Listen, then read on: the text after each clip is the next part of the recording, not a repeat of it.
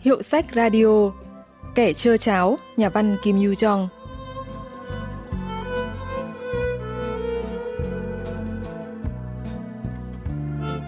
Chuyện ngắn Kẻ chơ cháo của nhà văn Kim Yu Jong xuất bản năm 1935 kể về hai anh em, người anh ưng chi phải bỏ trốn vì nợ nần, sống vất vưởng bằng cờ bạc và trộm cắp.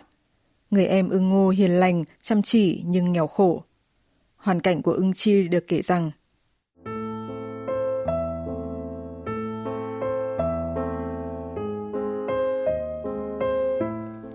Người anh 5 năm trước cũng có vợ, có con trai, có nhà để ở.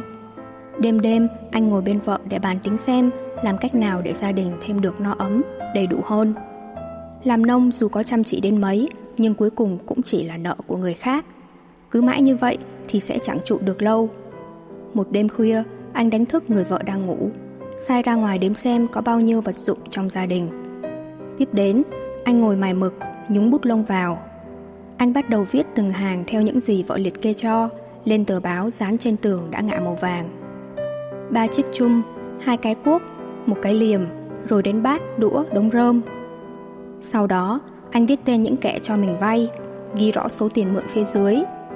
Ở hàng trống bên cạnh anh viết thêm Tài sản của tôi chỉ có từng này Tôi không có cách nào trả được năm tư won Nên đành mang tấm thân tội đồ này đi trốn Mong các chủ nợ đừng tranh cãi mà hãy cùng nói chuyện Rồi chia chác với nhau để không ai bị thiệt. Viết mấy lời trần tình như vậy Rồi anh cùng vợ con bỏ trốn.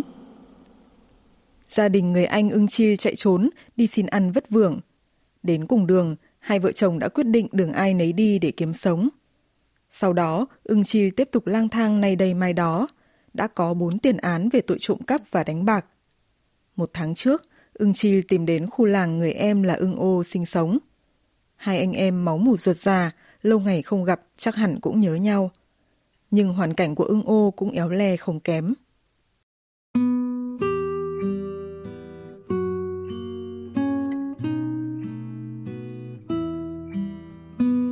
Ưng ô vốn là một nông dân chân chính, 31 tuổi, chất phác, đĩnh đạc, được cả làng khen là thanh niên gương mẫu.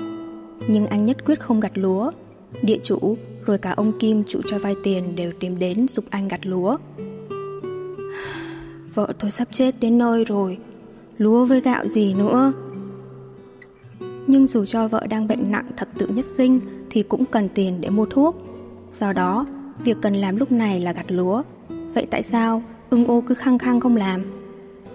Chuyện này nếu mà cùng ưng ô canh tác trên đất địa chủ vào năm ngoái thì sẽ biết ngay. Ai mà chẳng vui khi được thu hoạch hạt lúa do mình cất công vun sới cả năm trời chứ. Nhưng sau khi trừ đi tiền thuê đất, thuế gạo, phân bón thì thứ mà ưng ô nhận được về chỉ là từng dòng mồ hôi lạnh chạy dài trên lưng. Thấy tủi nhục hơn là buồn ấy. Cả những tá điền khác cũng đứng đó mà chỉ thấy mình ưng ô lại ra về với cái gùi rỗng không thì có nhục nhã không cơ chứ. Cứ nghĩ đến là nước mắt ưng ô cứ trào ra, chạy thành dòng. Đã vậy, năm nay còn mất mùa, mùa thu sắp đi qua, nhà sắp hết lương thực, nợ cũng không trả được hết. Thế nên ưng ô cứ để lúa đấy, ai thích thì đi mà gặt. Chỉ cần nghe đánh tiếng gặt lúa là chủ nợ sẽ kéo đến đòi tiền ngay người em ưng ô lâm vào cảnh tiến thoái lưỡng nan. Dù có gặt lúa cũng không trả hết nợ. Chủ nợ thì xông vào sâu xé. Vậy mà trong lúc bần cùng lại gặp tai ương. Lúa bị đánh cắp, mà bọn trộm không lấy đám lúa ngã rạp vì sâu bệnh, chỉ lấy phần lúa trổ mơn mởn nhất. Phần bị mất trộm tính ra cũng phải tầm một mẫu đất. Ưng chi phát hiện ra việc bị gặt lúa trộm vào sáng sớm. Anh bực mình lắm. Chỉ cần tin này đồn ra khắp huyện thì chắc chắn anh sẽ bị buộc tội oan và bị đánh cho thừa sống thiếu chết. Một kẻ có tiền án tiền sự lại ăn không ngồi rồi, chỉ biết lên núi hái nấm như ưng chi chắc chắn sẽ bị nghi ngờ tội ăn trộm lúa. Ưng chi ra quán rượu, đổi nấm lấy chén rượu gạo. Uống xong bèn tìm đến nhà người em. Ưng ô đang ngồi ngoài sân sắc thuốc.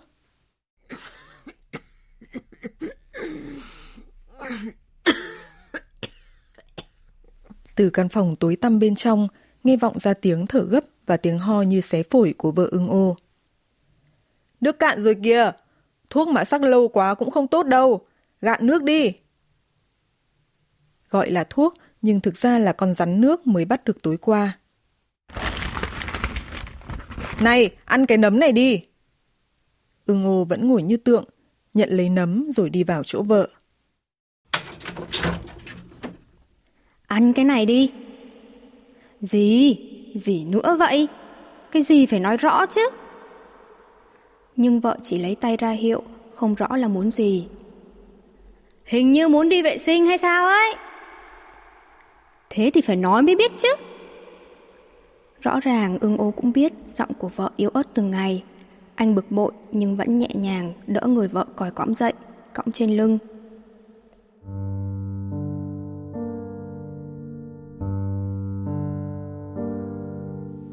Để lấy được vợ, ưng ô phải mất 3 năm làm tôi tớ. Một ngụm rượu cũng không dám uống. Nhận được bao nhiêu, anh dành dụm hết để lấy vợ. Ấy vậy mà chưa đầy 2 năm, vợ lại ngã bệnh thế này. Mà cũng không biết là bệnh gì, làm gì có tiền đâu mà đi khám. Người biết thì nói là bệnh lao, khó chữa lắm. Ưng ô lại cõng vợ về phòng. Thuốc đã gần cạn, anh đổ ra bát và đặt kề miệng vợ. Người vợ không nói không rằng, uống ưng ực bát thuốc sắc từ con rắn nước.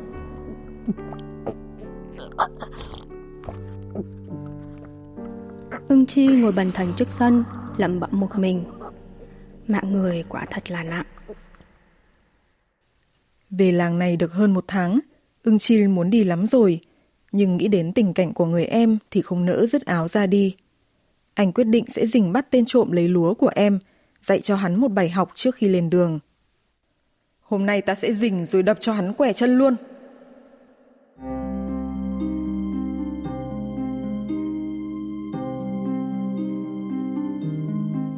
Ba mươi năm trước, mùa thu đến là nhà nhà sẽ ủ rượu, đánh chiêng, múa hát rộn ràng.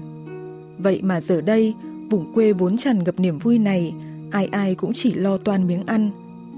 Năm ngoái, có tên cướp dùng liềm đâm chết người trên núi. Người nông dân đi chợ về bị một người nông dân khác giết chết. Mà cướp có được nhiều nhận gì cho cam? Chỉ là bốn đồng xu và bảy đố kê. Không biết tên trộm lần này có táo tợn như vậy không?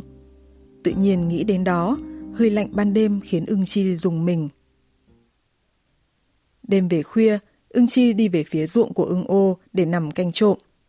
Sau khoảng một hai tiếng, khi mắt chuẩn bị díu lại, thì thấy có bóng người tiến về phía ruộng. Ưng chi cầm chặt cây gậy và nép sát người vào cây thông.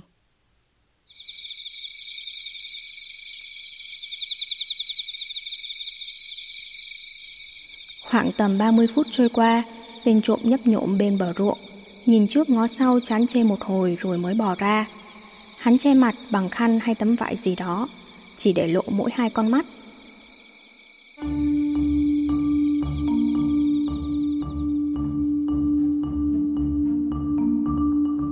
Ưng Chi lao nhanh đến. Thằng kia, mày dám lấy lúa của em tao! Nghe tiếng hét lớn như đại bác, tên trộm ngã lăn lông lốc ra bờ ruộng. Hình như hắn cũng giật mình. Ưng Chi nhào tới, ghi lấy thắt lưng tên trộm. À, à, à, à, à. Nghe tiếng kêu quen quá, ưng chi mới lột thử cánh tay ra. Như nhận ra điều gì, anh chỉ biết ngồi thừ một chỗ, mắt nhìn chân chân. Một sự im lặng đáng sợ. Rên rỉ một hồi, tên trộm đứng lên. Ngay cả anh cũng chặn đường sống của em nữa à? Ưng ô nhìn giận dữ rồi quay ngoắt người.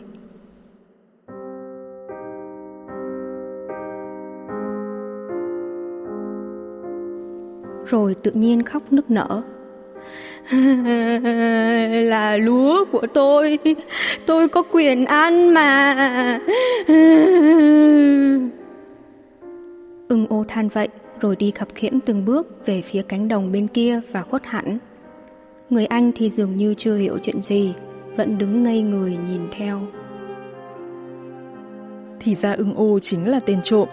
Ưng chi mở tay nải ưng ô vứt lại ra xem, thì mới thấy được chưa đầy một đấu thóc. Nghĩ đến em phải đi ăn trộm để lấy được từng này, ưng chi thấy thương em quá. Đứng thần một lúc, bỗng ưng chi nhớ ra có một nhà trên núi hay cột một con bò vàng ở ngoài vườn hàng đêm. Con trâu vàng đó béo tốt, chắc cũng phải được 70 won. Nghĩ vậy, ưng chi vội chạy đuổi theo em. Gần nửa đường đến nghĩa trang của làng thì gặp được. Này, có việc này, anh sẽ lo tiền cho em. Đi theo anh đến chỗ này đã. Nhưng ưng ô không nói gì, vẫn cứ khập khẽnh đi tiếp, lại còn hất tay anh ra khỏi vai như tỏ ý không cần. Thật quá lắm. Cái thằng này, tao vẫn là anh mày đấy.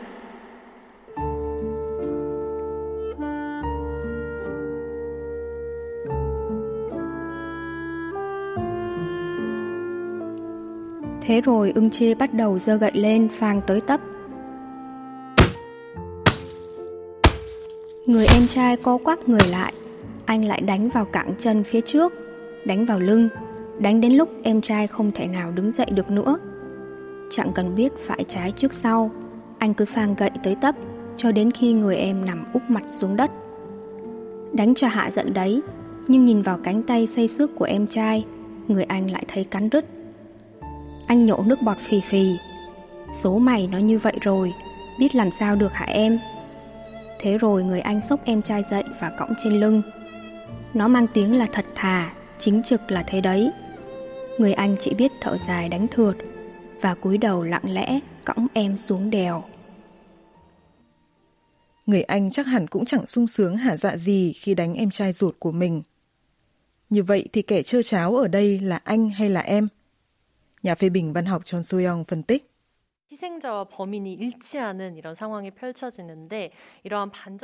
nạn nhân và hung thủ hóa ra lại cùng một người. Tính tin này khiến người đọc vô cùng bất ngờ và cũng thâm thiếu sâu sắc hơn thông điệp mà nhà văn gửi gắm. Đây chính là tiếng nói về phán xã hội thuộc địa đương thời đã đòi người nông dân vào tình cảnh phải ăn trộm chính mồ hôi công sức của mình để sinh tồn. Trong chế độ điều chủ đá điện hạt khác, thời kỳ Nhật Bản đô hộ ban đầu Hàn Quốc, thật khó để người nông dân có được hy vọng sống bằng nghề nông chân chính. Vì vậy, họ đã phải dùng những thủ đoạn bất chính như đánh bạc để kiếm tiền.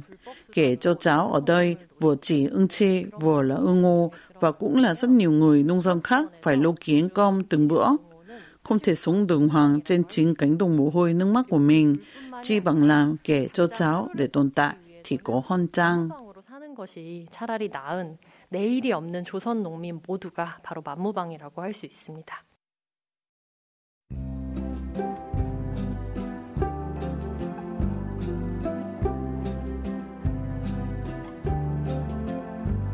Các bạn vừa tìm hiểu chuyện ngắn Kẻ chơ cháo của nhà văn Kim Yu Chong. Chuyên mục Hiệu sách Radio xin kết thúc tại đây. Xin hẹn gặp lại các bạn vào thứ ba tuần sau.